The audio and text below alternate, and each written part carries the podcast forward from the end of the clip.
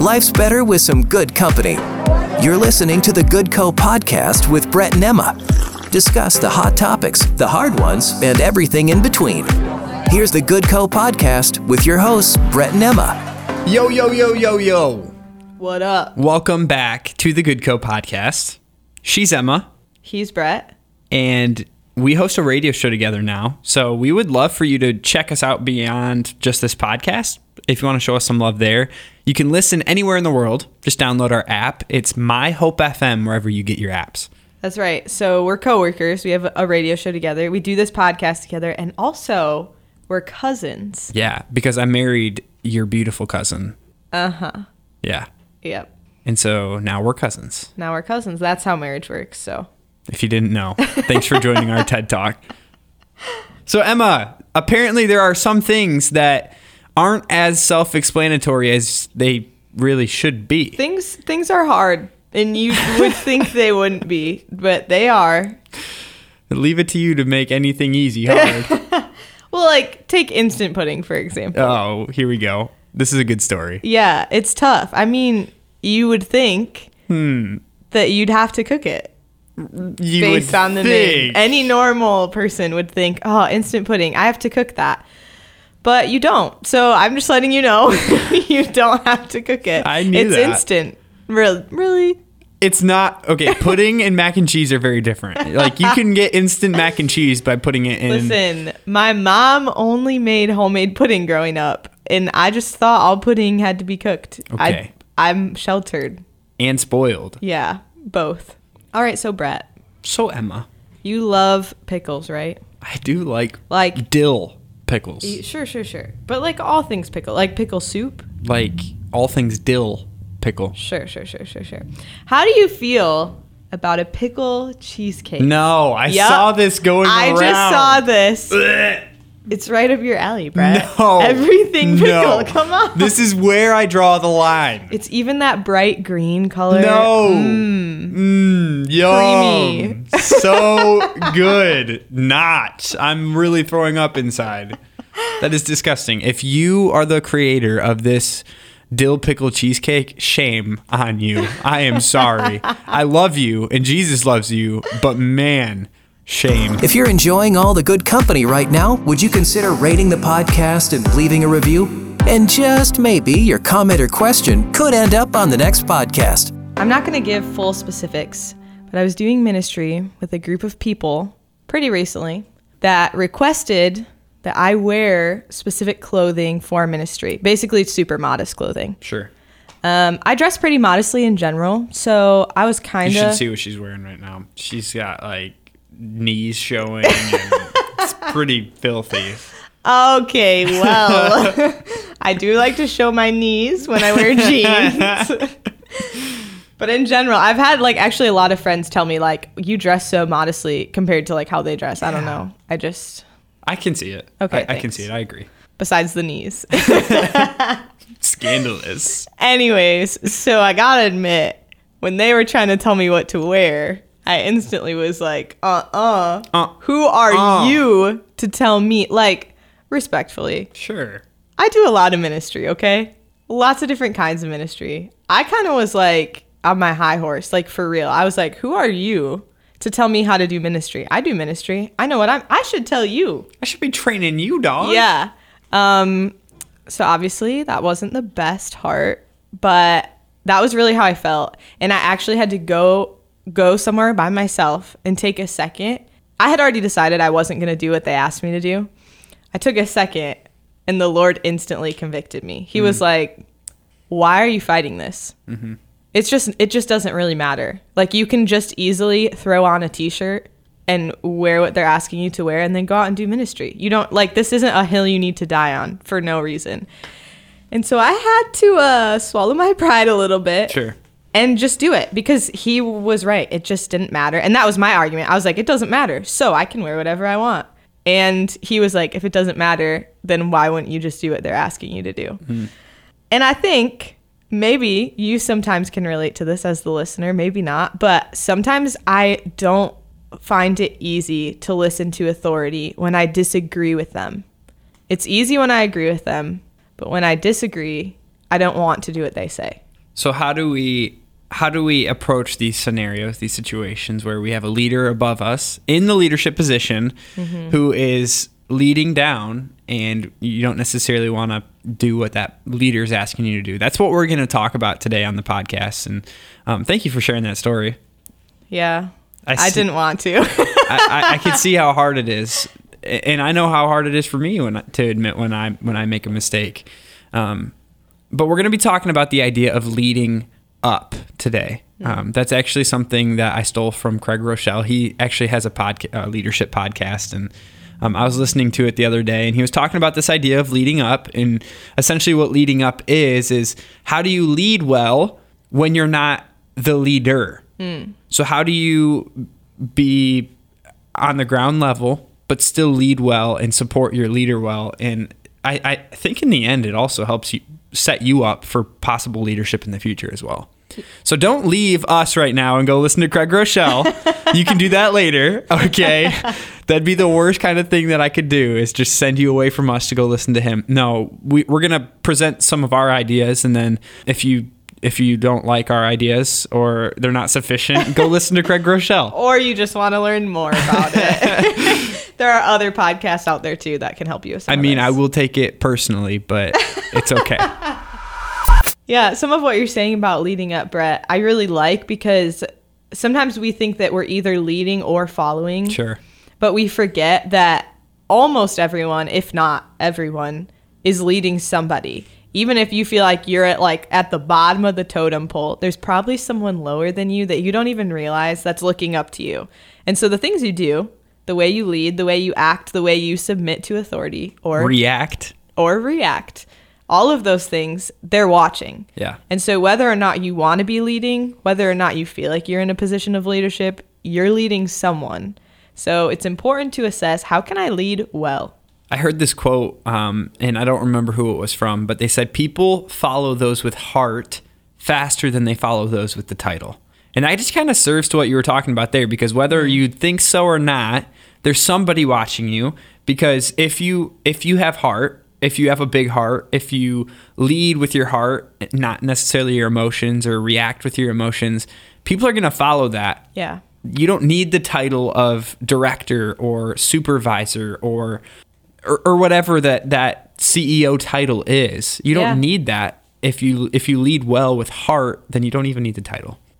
I definitely see that. And there are people that I've known and noticed in my own life that they just have this energy that you want to be around. Yeah. And they're not in any leadership position, but you're like, whatever they do, I'm going to do it. And so there's something to be said about that it's not always about a title or a specific role, but sometimes it's just about who God's created you to be or who he's put you in front of. Because there are people in my life that I've followed, and they're not even a CEO. Sure. I think when you are approaching these kind of situations where you're leading up, or maybe the question is, how can I lead well without actually being the leader? I think I have two things that I immediately thought of ways that you can still submit to the leadership above you, but also support them well. And the first one I had was communication upward. Like, you just need to be really direct with your boss, whoever is your supervisor, with how things are feeling, because really you are the front line people. Like, if I break it down to what it looks like here at the radio station, our boss, we have a great boss here.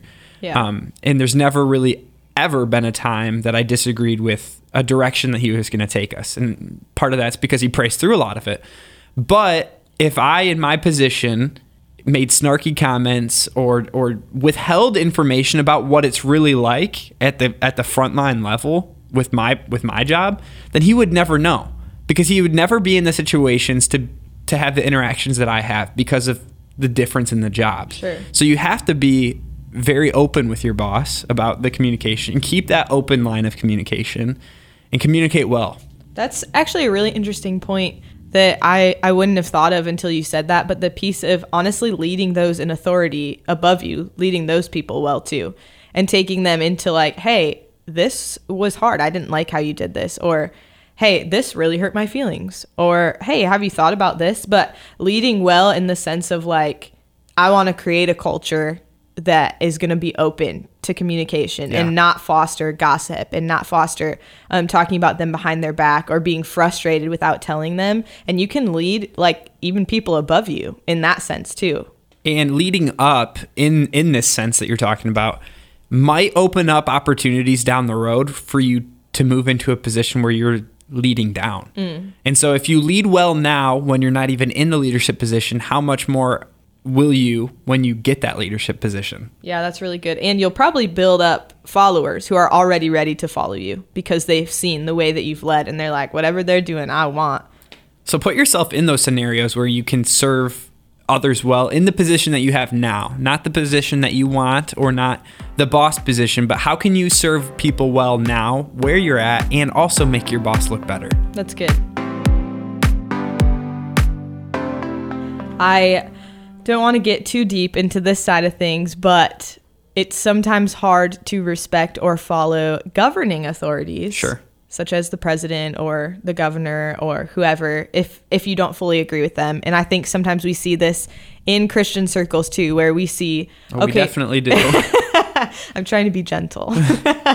Where we see, oh, I don't like them, or I don't like even just one policy that they have, or all the policies, whatever it is, anywhere in between two. I don't like this thing that they did, so I'm not going to respect them. Sure. And I'm going to do everything I can to kick and scream the whole way. And I do think that God really does call us to submit. And he doesn't call us to submit when it goes against his word. Sure. That's like a whole separate thing. But at least 9 times out of 10, maybe even more than that, he calls us to submit.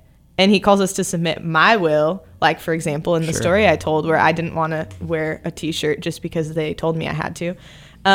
He asked me to submit my will and say, hey, this is something that doesn't really matter. Yeah, you wouldn't choose to do it that way. Sure. But you don't get to choose. Yeah. I didn't put you in authority. And I read this verse when we were preparing for this that helped me to see this a lot more. It's Romans 13, starting in verse 2. Therefore, whoever resists authority has opposed the ordinance of God. Oh. And they who have opposed will receive condemnation upon themselves. You can read even further in that, and it talks way more about that. But I was like, yikes. Yeah. That's like, pretty clear. Yeah, it really is. And there were other verses, too. I read one in 2 Thessalonians and like a couple other chapters, too, that talked about that exact thing. And even along the lines of like the governing authority, like render unto Caesar what is Caesar's. Yes, like yes. It's just hard to when your first reaction is to badmouth those in power. Mm-hmm. But man, it's nothing new. It's nothing new. There's always been people in power who aren't always the most easy to follow. But the Bible's clear. It doesn't even have any gray area in it. Yeah. We're supposed to submit and honor them. That's real. And when you look at the lives of people that I would admire that are in the Bible, like, for example, Paul, like, there was so much injustice from the governing authorities on his life. Like, he got arrested multiple times for no reason. And even one of the times he gets arrested and he says, I appeal to Caesar. I want to go to Caesar. And literally in that chapter, whoever had him at the time said, I would have let him go if he didn't appeal to Caesar, but now I have to take him to Caesar. They said, I can't see anything that he's done wrong. And he had already been in jail for months at that point. That's so sorry. And so Paul just chose to submit and say, like, I'm not going to badmouth them to all the other people in the jail. I'm not going to complain. I'm just going to submit. And God's got the rest because he's the ultimate governing authority and he's got it handled. Yeah, it's good. So how do we approach those conversations with maybe the people that are closer to us? Let's not talk about the governing authorities as much anymore, but more like your boss. Like, how do we approach those conversations where we want to have that open line of communication, but we want to do it the right way? How do we do that with respect and honor? Because honor is given, respect is earned. That's good. So how do we honor them even in hard conversations? For me, if I'm being honest, one of the first things and probably the second and third thing that I have to do is check my heart and ask myself, am I just being rebellious in spirit? Am I just annoyed because it's not how I would do it? Sure. Or is this actually something that's worth confronting? Because honestly, a lot of times, and this might not be the case for everyone, it really is the case for me though, a lot of times it's just a me problem and it's not a them problem. And I don't need to take it to them. I need to figure it out myself. But if I check my own heart, And I really feel like it is a problem that I need to confront, or something I at least need to say my piece about and then let it go. The next thing I would do is try to talk to them, but do it in the most loving way possible. Yep. And say like, hey, whatever you decide, I'll submit to, but I want to get my side of this on the books. I want to say what I have to say too, and maybe you'll consider that in your decision. Yeah, that's good. I oftentimes need to check myself. Timing is super important. That's good. Anytime that you're going in to have those conversations with someone in authority, timing is the literally most important thing that I think about. My boss here at the radio station, our boss, I know that he does so much beyond just what I see. So I have to oftentimes look and like literally physically look at him to see what he's doing, see the way that his face looks. Because if it doesn't look like he can handle a conversation in that moment, it is not the right time to have one of those conversations. So timing it and maybe even priming his pump a little bit, give him the idea, like say, hey, I need to talk to you about this. No big deal. Whenever you get a chance, let me know. And then it allows him to think about it a little bit and then go into that conversation with a right mind. Because I know if he's doing something else, he's not gonna be able to give 100% to both. That's really good.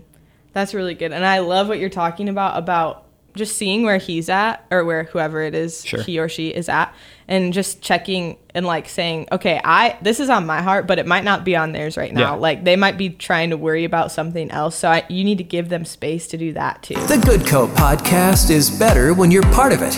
You can reach out to the show, ask questions, and share feedback by leaving a message on our page at myhopefm.net. So this conversation was kind of sparked by a question that came in from Katie in the mailbag over this last week. And this is what her question said. And then we're going to just talk about that for a little bit during this mailbag. She said, what are some of the most important or impactful things your parents did that helped nurture your faith and helped it stick? As a parent, I've read lots of parenting books, heard from friends and mentors, have my own ideas, but I'd love to hear from you on what things were really impactful from your parents.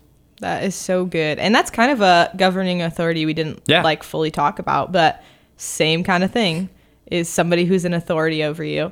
One thing that immediately stuck out to me when I saw this question from Katie was seeing my parents in the Word really stuck out to me more than anything, because I realized that they meant what they said. It wasn't just like, you do this, we think it's good for you, but we're not doing it. And honestly, it wasn't like they were openly reading in front of me all the time, but it was like I'd wake up in the morning and go into the living room and see them reading together or separately. Or I would notice that the Bible the day before was like sitting on this shelf, and then the next day it was sitting on another shelf. And so I just knew that that was a habit that was in their lives. And for me, that was like, okay, this is important because they're actually doing it. They're taking the time, even when I can't always see it. They're taking the time to do this, so it must matter. Yeah. You know, a couple months ago, maybe even a couple years ago at this point now, I don't know, someone shared this quote with me, and I don't remember who it came from, but they said, some things are better caught than taught. And this is like a perfect representation of that saying. With your kids, some things are better for them to catch you doing it than for you to teach them not to do something else, or That's for you good. To teach them to do something. Along those same lines, most of the valuable stuff that I learned from my parents came from something that I caught them doing. Generosity was a big thing that my parents allowed me to see often, was them being generous, them giving to the things that the Lord prompts them to give to. I've learned a lot from both of my parents, and that's not just the only thing I've learned, but just seeing how faithful they are in even the small times. Yeah. And that's not something that I can catch or be taught, I guess. It's something more that I have to catch. Yeah, that's really good. Another thing with my parents was they, since a really young age, fostered open communication in our family. I always knew that I could come to them with the hard topics. And I never worried about what they would say or if they would get mad. It was always, I can come to you and I know we'll just talk about this if I don't understand it, or if I just want to know more about it, Or if I want to tell you my opinion and you think something else, I knew we could always do that. There was always space for that in my family. And my family ended up having a lot of hard conversations. And I watched my parents walk through most of those really well. And that just showed me even more of who Jesus was too, because I knew no matter what, even if I knew they would disagree with me or be disappointed in me, I knew I could bring it to them. Mm-hmm. And they would just like hold it with open hands and say, okay, let's talk about this and talk about why we believe what we believe or what all of that means for us. So if you have any other questions for us, or if you just want to weigh in on some conversation, share your thoughts, or even just say hi to us, you can do that on our website. Just go to myhopefm.net, click on air, click podcasts, and then click my beautiful face right there. And Emma's sitting next to me. Hey. Thanks for clicking play on the Good Co. podcast. To hear another episode or to get a hold of the show, visit myhopefm.net and click podcasts.